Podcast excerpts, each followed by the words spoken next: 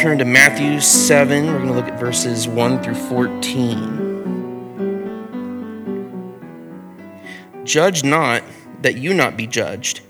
For with the judgment you pronounce, you will be judged, and with the measure you use, it will be measured to you. Why do you see the speck that is in your brother's eye, but do not notice the log that is in your own eye? Or how can you say to your brother, Let me take the speck out of your eye, when there is a log in your own eye? You hypocrite. First take the log out of your own eye, then you will see clearly to take the speck out of your brother's eye. Do not give dogs what is holy do not throw your pearls before pigs, lest they trample them underfoot and turn and attack you. Ask and it will be given to you. Seek and you will find. Knock and it will be opened to you. For everyone who asks receives, and the one who seeks finds, and to the one who knocks it will be open. For which one of you, if his son asks him for bread, will give him a stone? Or if he asks for a fish, will give him a serpent? If you then, who are evil, know how to give good gifts to your children, how much more will your Father who is in heaven give good things to those who ask him? So, whatever you wish that others would do to you, do also to them, for this is the law and the prophets. Enter by the narrow gate, for the gate is wide, and the way is easy that leads to destruction, for those who enter by it are many.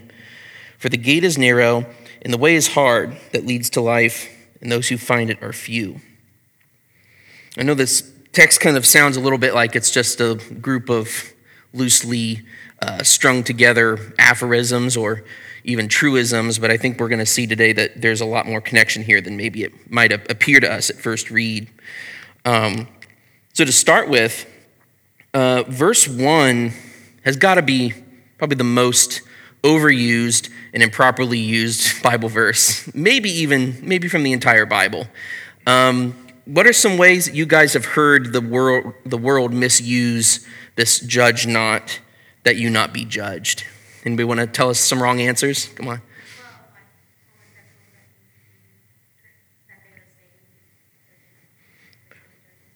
Yeah, yeah, it's definitely used in the uh, in the LGBTQ arena a lot, specifically for sure.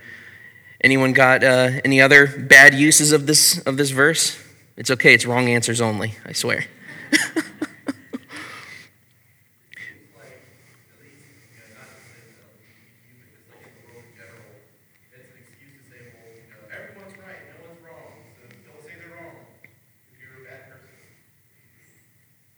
Right, like if you, yeah, everyone's everyone's right. Everyone's got their own truth. What, what I believe is good for me, what you believe is good for you, you have no basis to judge me because you haven't lived the way that I've lived, right? You, you haven't lived my life. You don't have my experiences. You can't judge me. Well, that's, I mean, that's not really what we're talking about here. And I would say, especially since we've been talking about the issue of the Pharisees, we're talking about the issue of condemnation here.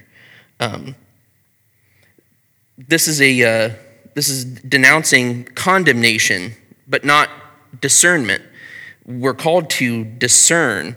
Uh, we're called to have a right judgment. Uh, the Pharisees were very good at judging according to their own ideas, their own philosophy, their own man made traditions. And they were pronouncing people um, condemned or righteous only based on what they believed was the case. Let's remember, I mean, the Pharisees accused Jesus of being demon possessed because of his actions. So obviously, uh, they were very into condemnation, and they did not have a right basis for condemning people. Uh, let's, let's turn quickly to John chapter 7. We're going to get another helpful word here. John 7, verse 24.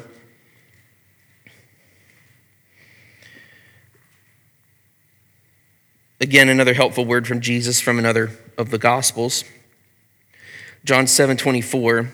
Do not judge by appearances, but judge with right judgment. The Pharisees were excellent at judging by appearances and, and either saying that you were a righteous person based on how you looked or how you only outwardly acted and not how you believed in your heart, right? We've been talking about this in recent weeks. Um, but you're to judge with right judgment. Uh, even in 1 Corinthians, uh, Paul gives us advice that we must exercise discernment within the church. In fact, there's a manner of judgment to be executed within the church, right? Because we've all been saved by Christ. We, if we've given a profession that Jesus is our Lord and that his, our, He has forgiven our sins, then there is a life of obedience we're called to live. And we can help each other in that journey. We don't have to condemn each other. In fact, we should not condemn each other, right? We talk about this all the time. Romans 8 1, there is now no condemnation for those who are in Christ Jesus. So we're talking about discernment, we're talking about helping our brothers and sisters in their walk. Uh, and perhaps that might come with a reproof at some point. Um, but if we're talking in the in the arena of condemnation, judging someone to tell them you're uh, you you are not you're not right. We know how to save you, and we're going to see this in, in a second as we go through this passage. But you are a bad judge, right? We're not even called to be the judge, capital T, capital J, right? There is only one judge, uh, that is God, and He judges rightly. Uh, we can look at um, in the Psalms Psalm 7, it would be interesting. Let's read uh, Psalm 7, verses 6 through 8.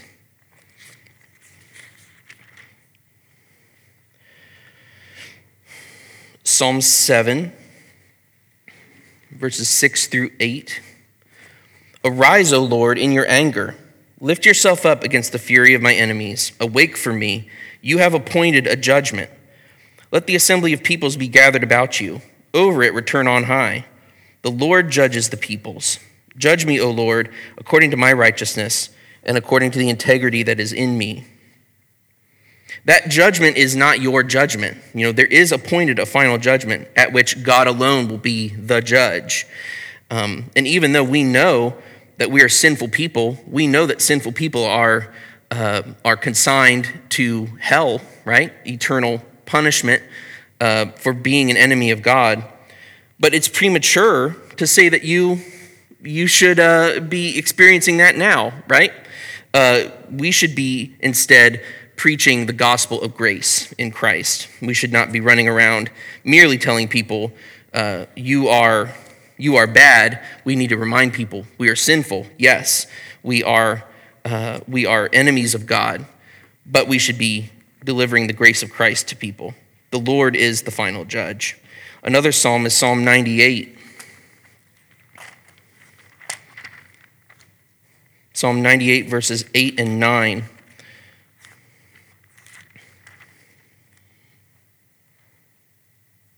Psalm 98, the last two verses of that psalm.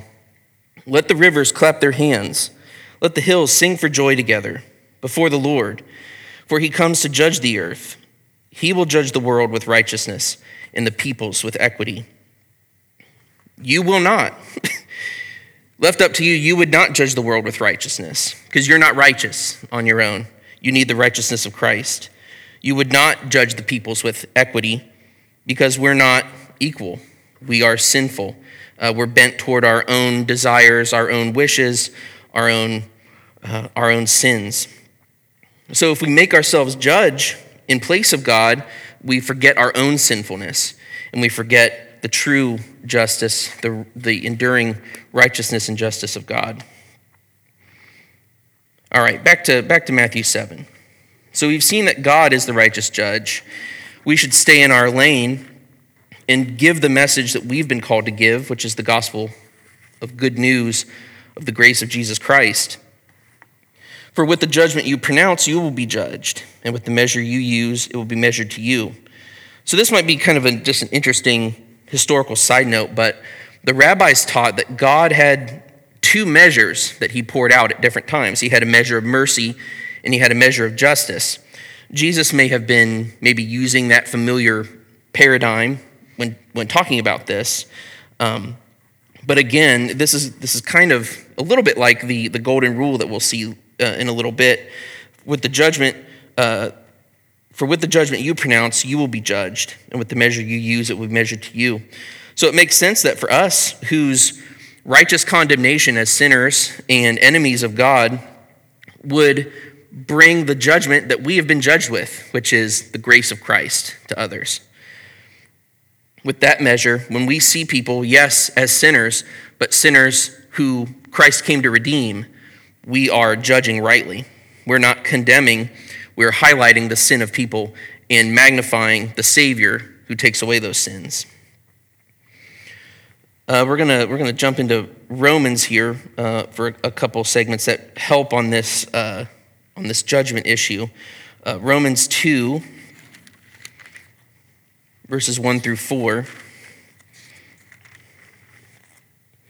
We're going to see here that Paul gives um, no quarter to those who would seek to be uh, the judge to others. Romans 2, verses 1 through 4. Therefore, you have no excuse, O man, every one of you who judges. For in passing judgment on another, you condemn yourself, because you, the judge, practice the very same things. We know that the judgment of God rightly falls on those who practice such things. Do you suppose, O man, you who judge those who practice such things and yet do them yourself, that you will escape the judgment of God? Or do you presume on the riches of his kindness and forbearance and patience? not knowing that God's kindness is meant to lead you to repentance. So we can't be. Um, um, we can't be so free that we attempt to use the grace of Christ to tell people to continue to sin, right?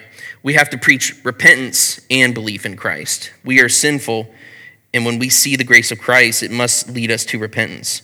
That is the right judgment because it sees us as we are and it magnifies God as who He is. We are the great sinners, Christ is the great Savior.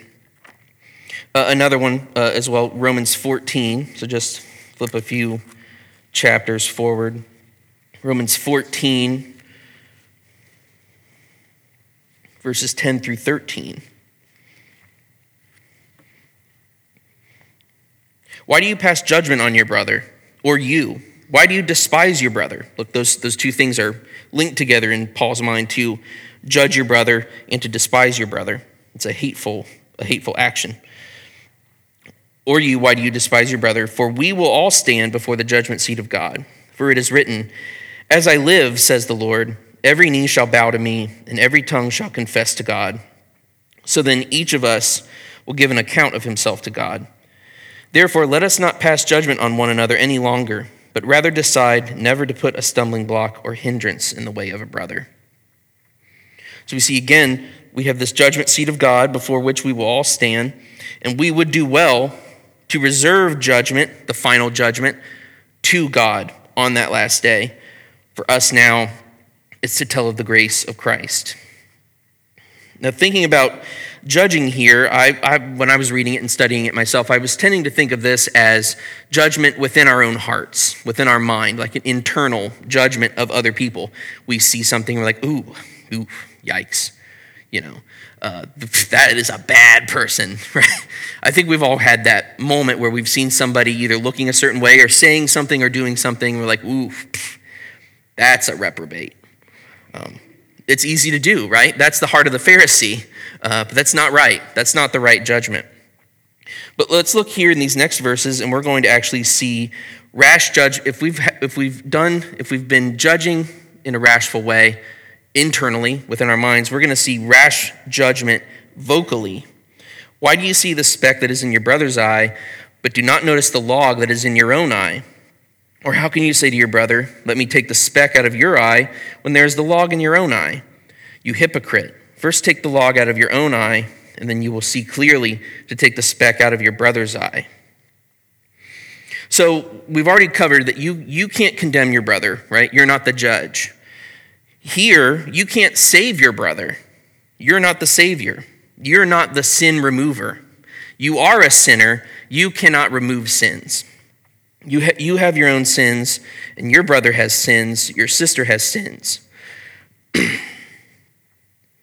The Pharisees actually were the uh, epitome of looking past their own sins, this log in your eye, this, this two by four hanging out of your face, to see the small speck of sawdust in their brother's eye.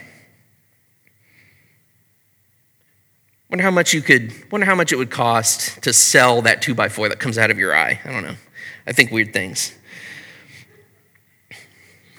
as Jesus says here, acting that way, talking that way, is hypocrisy. He says in verse 5, You hypocrite, first take the log out of your own eye, then you will see clearly to take that speck out of your brother's eye.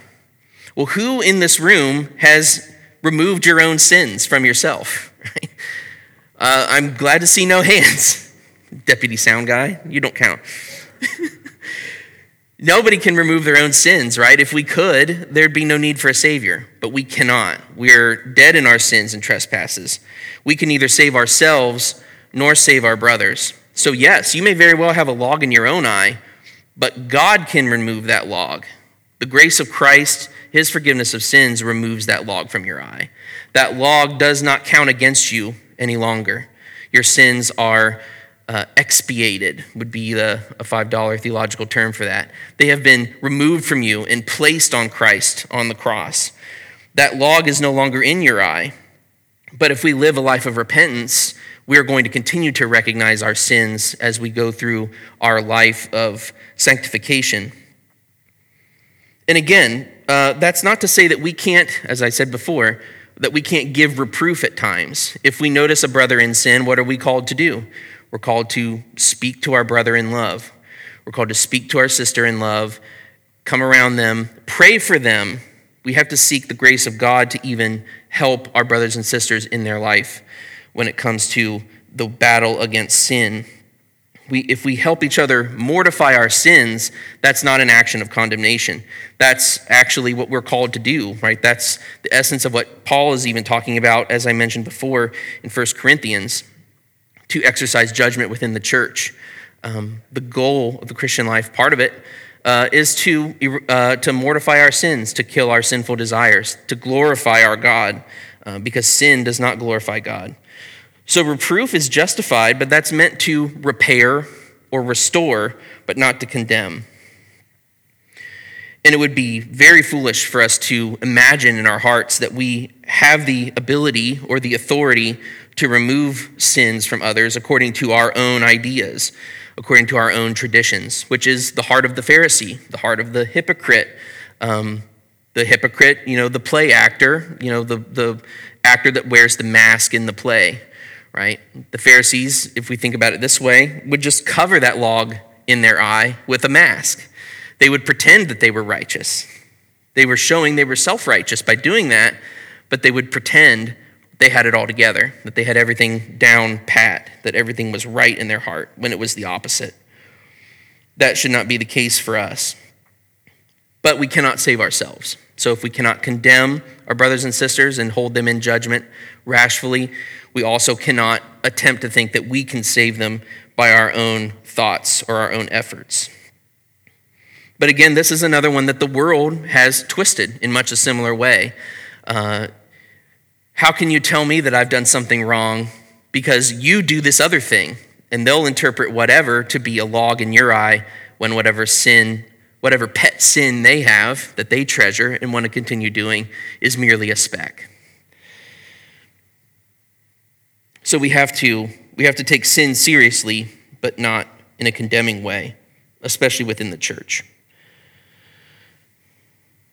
And in fact, actually, as we look through here to verse 6, we see that we actually have some an example of discernment right here.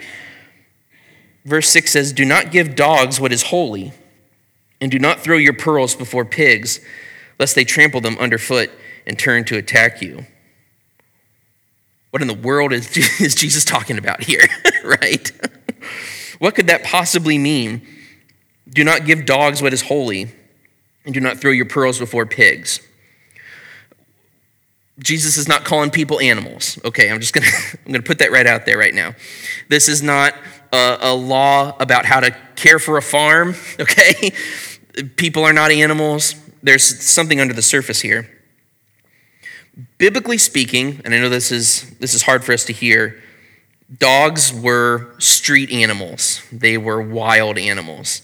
So nobody in biblical times were, were taking little Fido into their home and giving him a bone after dinner, you know, anything like that. These were not pets. Dogs were not pets. They were, honestly, they were pests a lot of times. Uh, the towns considered dogs, wild dogs, as pests and dangerous. And of course, we could go on about pigs, but we know from, from the Old Testament that for the people of Israel, under the Old Covenant, pigs were an unclean animal. Not only could you not eat pigs, which is a horrible idea in my mind, you couldn't eat pigs. It just crushes me to think about that. Um, you couldn't even touch pigs. That was why, like, if you think back about the, uh, the story of the prodigal son, and he goes to work with the pigs, that's like the worst thing under the law. Not only was he wallowing around with the pigs and feeding them, he was even eating their food. He was eating pigs' food. So it was like the worst, grossest of kosher sins. Well, Jesus is saying here, and I got some help from some commentators on this. This is the danger of being undiscerning. I think we've all met people that when we've spoken about the gospel, we've, we've spoken and, and, and witnessed about Christ, either in our workplace or any, somewhere out in public, and there's just that rabid hater of God, just absolute um, full bore, I hate God and he doesn't even exist kind of person, right? One commentator noted on this passage that it's unwise to overextend oneself for those who viciously oppose the gospel. That's why, in reference to the pigs, it says, Do not throw your pearls before pigs, lest they trample them underfoot and turn to attack you. Uh, that was, that was, a hard, was a hard consideration for me to make as I prepared for this. But I think it does make sense that our, our responsibility as people who've been redeemed, who've been given the gospel of grace, is to clearly clearly communicate what Christ has done this, to show the sinfulness of mankind, the greatness of God, the work of the cross, Jesus' death, burial, and resurrection, and ascension to the right hand of the Father. Make that crystal clear and glorious, and then leave it at that. You plant the seed, and God gives the growth, right? From the parable. We plant the seeds, we make sure that we have said, the truth. Tell the truth of the gospel. Tell the truth about man and let God handle the heart. Because again, like we just said before, you can't save anybody, right? I have no power to make that lost person believe. I have no power to make that person who so violently hates God love God. That's just that's not that's not my department. As people might say, stay in your lane. We are to spread the seed. God will deal with the heart. So don't try to force that person who hates God, who um, is mad at you because of Christ, to believe, to force uh, a, a sinner's prayer out of that person or whatever kind of tactic. It's up to God to save. And there, are, there will be some who believe, and there will be some who do not believe.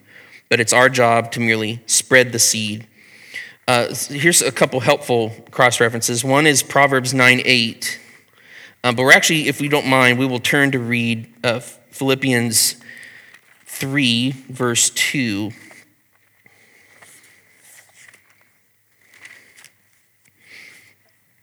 Philippians 3 2. This is bringing in some of that animal language. I think this will help us see this a little clearer about the kind of person we're, we're looking at here.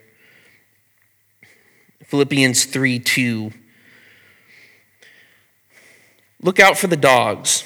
Look out for the evildoers. Look out for those who mutilate the flesh. So, this, this type of person, this dog, this is an evildoer. This is someone who mutilates the flesh.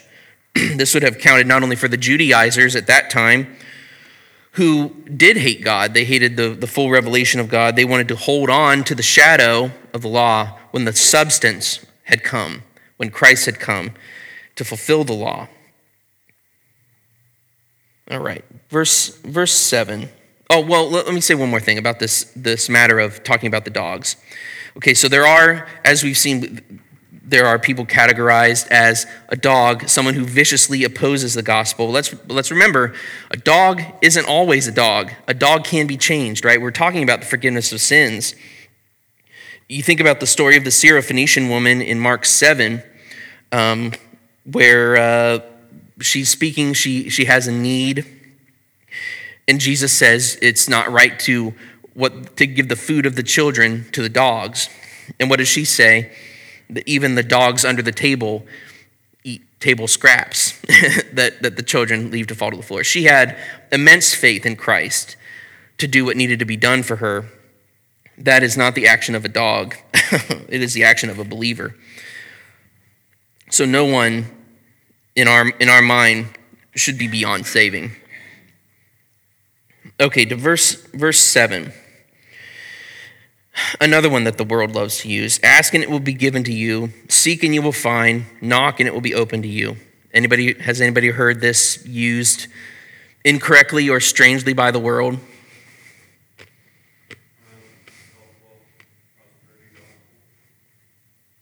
Thank you. Yes.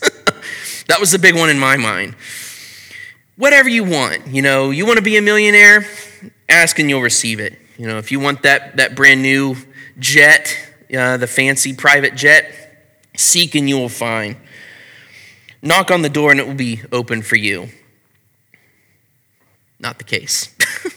Sorry to break it to you if you hadn't heard that yet. That's not the case. Everyone who asks receives, and the one who seeks finds, and to the one who knocks it will be opened. A couple weeks ago, uh, the last time that we looked at, uh, at some text together, uh, we talked about the, um, the idea of, of importunity in prayer, uh, urgency in prayer. We have a desperate need uh, that we is just burdening us, and we come to God again and again and again in our prayers. Lord, help me with such and such. Heal, heal this person that I love. Uh, I need help to make my bills. Help me to you know, help me to, to get the essentials that I need. And that's, that's very good. Um, I, I think there's something, there's something deeper than even our, uh, our immediate needs uh, in this text. uh, I, I got a, a, really nice quote on this uh, from the, uh, the Puritan William Perkins uh, in his book Sermon in the Mount, which is excellent. It's free on monergism.com. You should, you should pick it up. Um, this is not sponsored by monergism.com. He makes great emphasis here on this repetition in both verse 7 and verse 8. Ask and it will be given to you. Seek and you will find. Knock and it will be open to you. Three, three repetitions of basically the same idea, right? Just with different words. Can anyone think of another time in Scripture that something very important has been repeated three times? Because there's one that jumps out to my mind, and I'm hoping maybe there might be a volunteer to read uh, Revelation 4 8. If there are any takers, Revelation 4 8.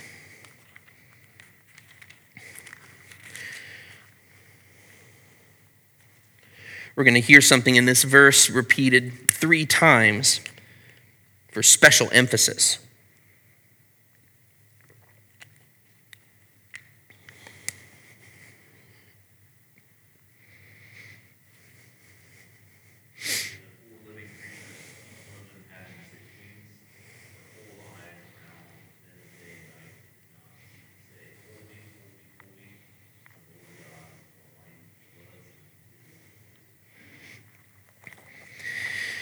Anyone who's listened to about 10 minutes of R.C. Sproul is going to hear exactly what's going on. Holy, holy, holy.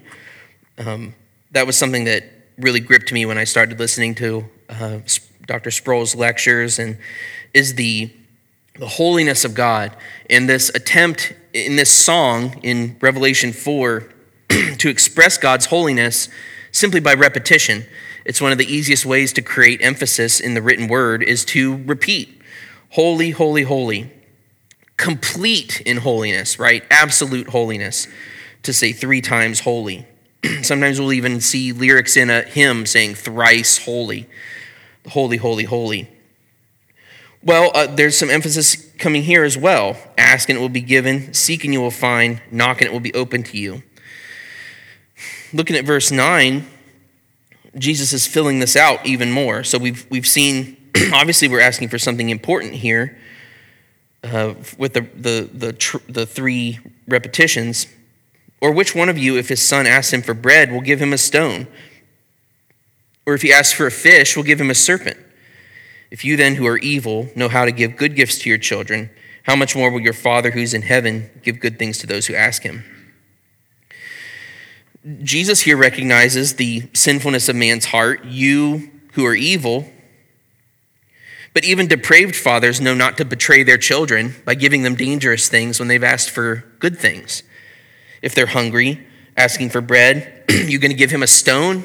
Can't eat that. Try to chew that and break every tooth in your mouth.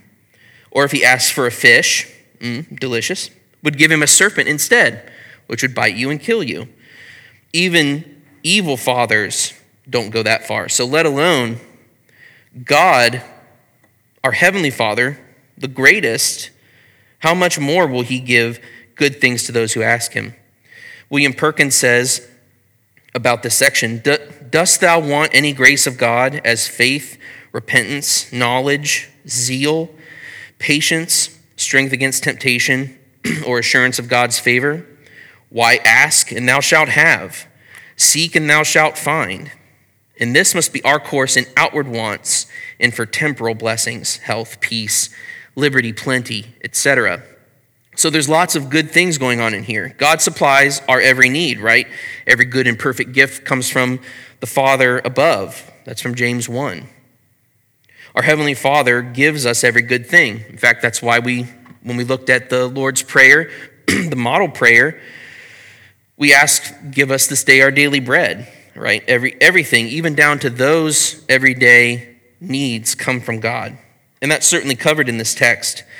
But if we turn to Luke 11, we're going to look at the, the parallel explanation of this uh, from Luke. We're going to see um, quite a different gift than simply our daily bread uh, that we're asking for. So, Luke 11, verses 9 through 13. We're, we're, getting, we're getting some help from our friend, Mr. Hermeneutics, today. we're going to let the we're going to let the text of Scripture interpret Scripture. Luke 11, 9 through 13. And I tell you, ooh, that sounds familiar, right? Ask and it will be given to you. Seek and you will find. Knock and it will be open to you. For everyone who asks receives, and the one who seeks finds, and to the one who knocks it will be open. what father among you, if his son asks for a fish, will instead of a fish give him a serpent? Or if he asks for an egg, will give him a scorpion? That's awful. Awful to think about. Verse 13 then. If you then, who are evil, know how to give good gifts to your children, how much more will the Heavenly Father give the Holy Spirit to those who ask Him? So, yes, we're, we're to seek and ask and knock for the needs of our everyday life. But here's, here's a petition that God is always pleased to grant. It's always yes. I need the help of the Holy Spirit. I seek the, the closeness of the Holy Spirit. I need his help. The Holy Spirit himself is a gift. Uh, and, uh, and he gives gifts. So not only is the Holy Spirit a gift, Jesus even calls him a gift. Um, and we see in Acts, uh, you don't have to turn there, but Acts 2.38, it's made plain. Uh, Acts 2.38, Peter said to them, he's preaching, Peter said to them, Repent and be baptized, every one of you, in the name of Jesus Christ, for the forgiveness of your sins, and you will receive the gift of the Holy Spirit. It's a guarantee, right? Those who repent and believe receive not only forgiveness of their sins, but receive the indwelling Holy Spirit. There would be some who might say that you have to wait to receive the Holy Spirit. You can repent and believe, and then you have to receive the Holy Spirit at another time. That's not what Peter said. Repent and believe, and you will receive the gift of the Holy Spirit.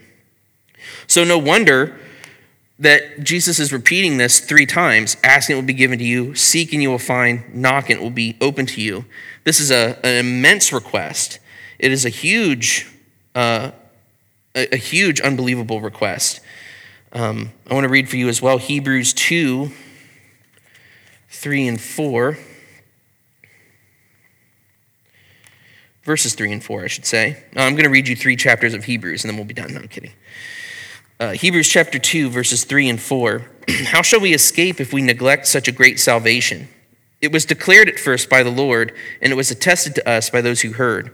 While God also bore witness by signs and wonders and various miracles and the gifts of the Holy Spirit distributed according to his will. So, not only is the Holy Spirit a gift himself, his indwelling presence with us is a great gift of God, but the Holy Spirit himself also gives us gifts. I'm going to give you a list, actually, of some of the gifts that, uh, that we see from the Holy Spirit in Scripture. In Luke 12 10, the Holy Spirit gives words to people who are facing literal trials, like before judges and magistrates. He gives the, the proper words to say before those human authorities to give glory to God and, and convey the allegiance of the Christian to God. Acts 1 8, uh, he enables witnesses to go forth and witness in the world in Acts 1 8. Romans 5 5, this is a great one. Through the Holy Spirit, God's love is poured into our hearts. He is the vehicle through whom the love of God is poured into our hearts as we believe. Romans 15, 13. Romans 15, verse 13. By his power, by the power of the Holy Spirit, we can abound in hope. That's a great gift. It's so easy to be hopeless in the world, right? Uh, it's, there's so many things that come against us and, and erode our hope. But through him, through his power, we can abound in hope. 2 Corinthians 13, verse 14. We have fellowship with God, with our Heavenly Father, with Christ, and then, of course, with the Holy Spirit himself through the Holy Spirit. So he brings us the gift of not only uh, communion with himself, but closeness, familial closeness with our Heavenly Father and with Christ. Ephesians chapter 4, verse 30. This is a, a, a great one. We are sealed till the last day by the Holy Spirit. The mark of God is on us by the indwelling of the Holy Spirit. That you, he who began a good work in you, will bring it to completion on the last day. And we can attest to that by the presence of the Holy Spirit in our hearts. By his gift, the gift of his presence, he then gives us the gift, the seal, the mark, right? The seal was a huge deal in the, in the biblical world. Uh, if you were to put your seal, like if the Roman emperor were to put, take his signet ring and put a seal on a document, that guaranteed that the document would be authoritative. It had the mark of the emperor on it. Well, the mark of the king, the creator of the universe, is on every believer and that mark is shown through the indwelling of the Holy Spirit. Romans 8:26 uh, is where the Holy Spirit we're told the Holy Spirit intercedes for us in our groanings when we can't come up with the words to pray as we ought to. We have the promise in Romans 8:26 that he will help us. Uh, I know uh, that's been a great treasure to me personally um, in my, during my uh, COVID illness when I was so um, tired um, could not think straight. All I could do was sleep. I had I didn't have the proper words to pray. All I could do was just pray. Help me, Lord. Help me. Help me to feel better. Help me to wake up. Um, and the Spirit helps us in our times of weakness. And then also 2 Peter chapter 1, verse 21. This is about the scripture that we study today, that there were men carried along and inspired by the Holy Spirit to write down the words that we have and we actually study today. What a great uh, gift the scriptures are. Great and tremendous gift. So we see this unimaginable, uh, incomparable uh, benevolence from our God simply coming through the person of the Holy Spirit. So ask, and it will be given to you. If you need help, knock, and the door will be open. Ask the Lord, I need help. I need help. I need the I, I feel distant. Be close to me. The Holy Spirit is there. So, following from the benevolence of our great God, our Heavenly Father, who gives the good gift and gives us gifts through Him, uh, we see this golden rule Again, another scripture that the world loves to twist. Anyone want to take a, another wrong answer about how the world has misused this golden rule? Perhaps even calling it the golden rule. I mean, that, that doesn't come from the text, but that's how we recognize it.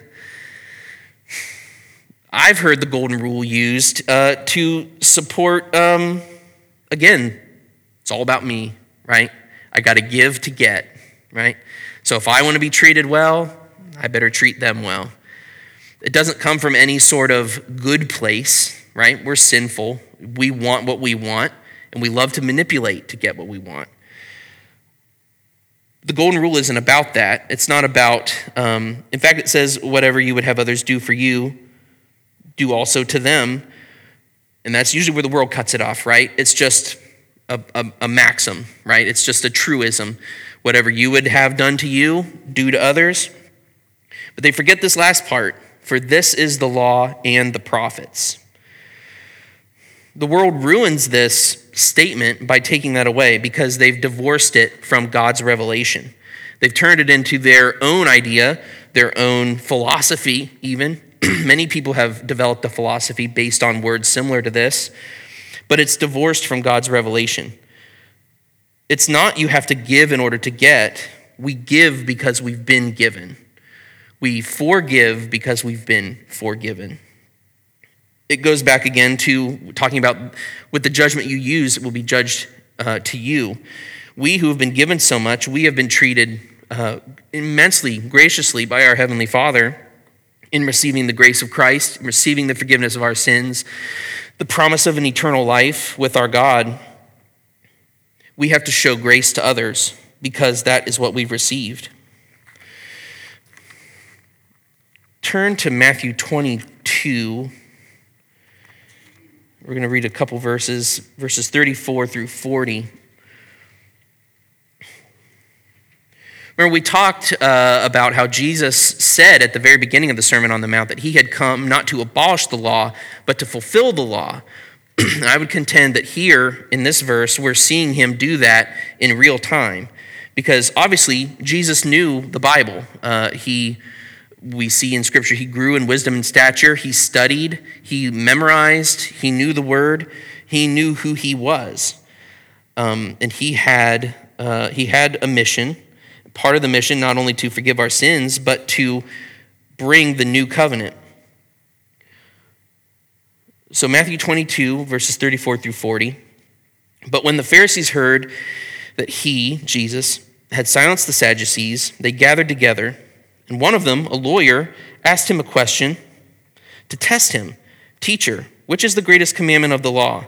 And he said to him, You shall love the Lord your God with all your heart, with all your soul, and with all your mind. This is the great and first commandment. And the second is like it You shall love your neighbor as yourself. On these two commandments depend all the law and the prophets. Since the Holy Spirit is the, I'm contending, the common denominator of all of this, you have no ability to follow either of those commandments on your own. You will not obey the first commandment. You, in your sin, believe you are your own God. You are your own Lord. You will honor yourself. Without the work of the Holy Spirit in our hearts, uh, in our salvation, we will not desire to keep that commandment, and we will not desire to keep the second commandment, which is like it, also like the golden rule. By the work of the Holy Spirit in salvation, we cannot keep those commandments. We cannot keep from judging others based on our own ideas, our own man made law. We will pretend that we are the Savior of ourselves and of our brothers and our sisters, and we will show kindness only in order to get it back. The Holy Spirit changes all of this. And yet we too often forget the Holy Spirit.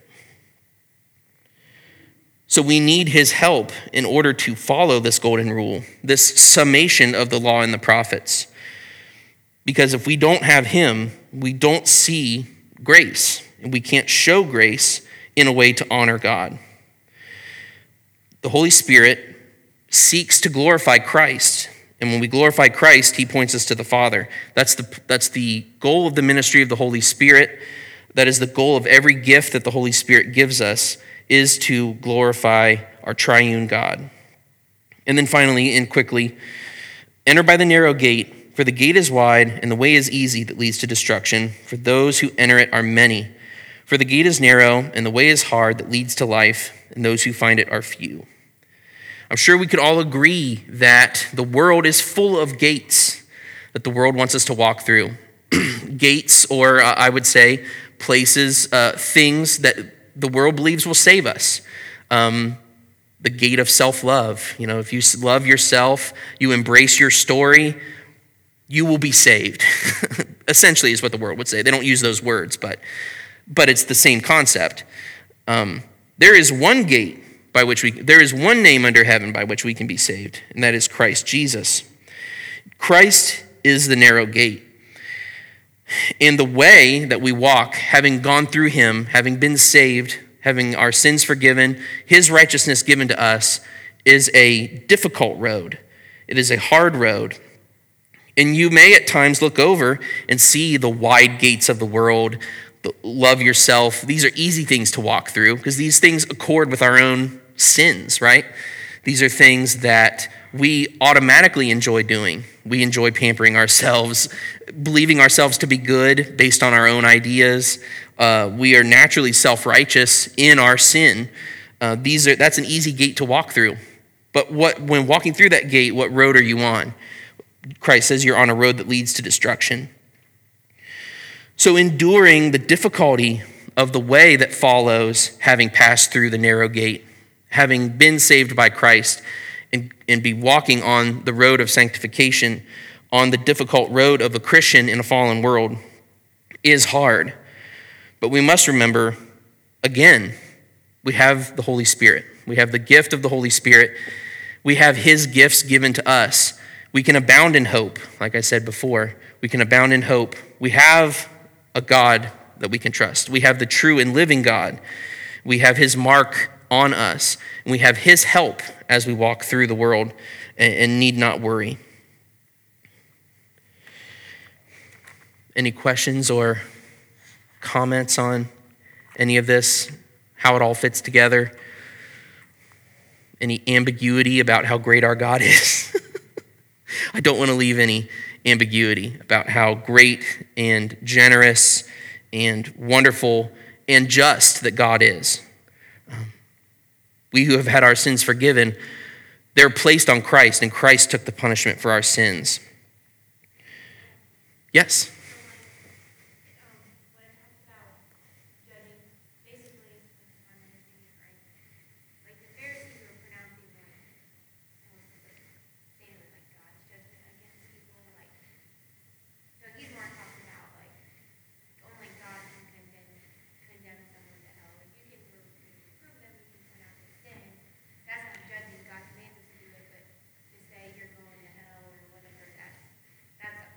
Right. They were, they were taking the, uh, the, the effects of the last judgment and going ahead and pronouncing them now.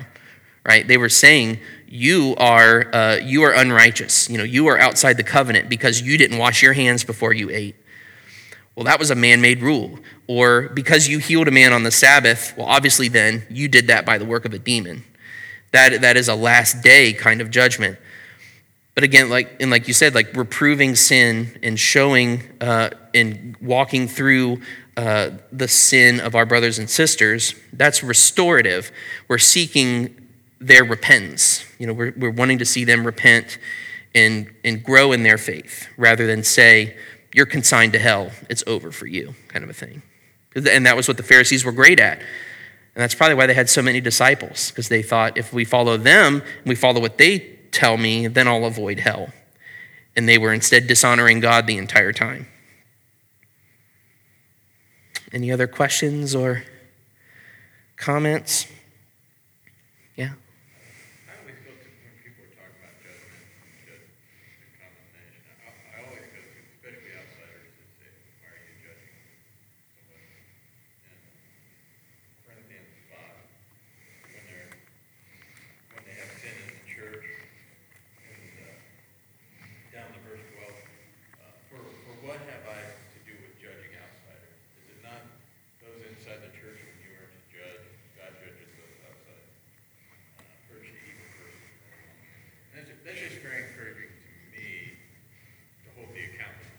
Accountability of and. Still share the gospel, but not Right. hold people accountable for something they don't believe in. And that's an example of, of the right judgment that Jesus talks about. Because as brothers, we've agreed not only that, uh, that I see the work of Christ in you, and hopefully you see the work of Christ in me. And there's a life that we have been called to as Christians. So we need we have that basis that of, of uh, obedience to God that not only we've agreed upon, but we see as coming directly from God. So it's entirely right to do that within the church among brothers and sisters. The world hasn't agreed on that. You know, the world hates God. And so, you know, to a certain degree, yeah, it would be. It would be difficult to, and perhaps unfair to hold that, that, that life of obedience to somebody who's never claimed Christ. They have to see their sin first, you know. Yeah, good comment. Anyone else? Anyone else in the remaining minute we have? All right, let's pray. Heavenly Father, thank you uh, for the gift of your word. Thank you for this time that, that uh, we've set aside today to study together, uh, to come and worship together. Father, I uh, thank you for the grace that you've shown us in Christ. Thank you for the gift of the Holy Spirit, and thank you for continuing to give us good gifts through him. I pray that we will earnestly walk with you, that we will seek you, we will seek righteousness that only comes through you, that we will seek the grace of Christ that we may show it to others. I pray that we would be satisfied in you alone and not attempt to not attempt to uh, look for fame in the world, to look for the, uh, the, the good thoughts of others toward us. Um, all we need, all we look to is Christ. Um, we live by Him. We live through Him. You are the giver of every good thing we have. And I pray that we will never lose sight of that. I pray that you will continue to Revive us uh, when we have times of difficulty. Give us hope. Show us Christ. And continue the good work that you've begun in us as we glorify you. It's in Jesus' name we pray. Amen.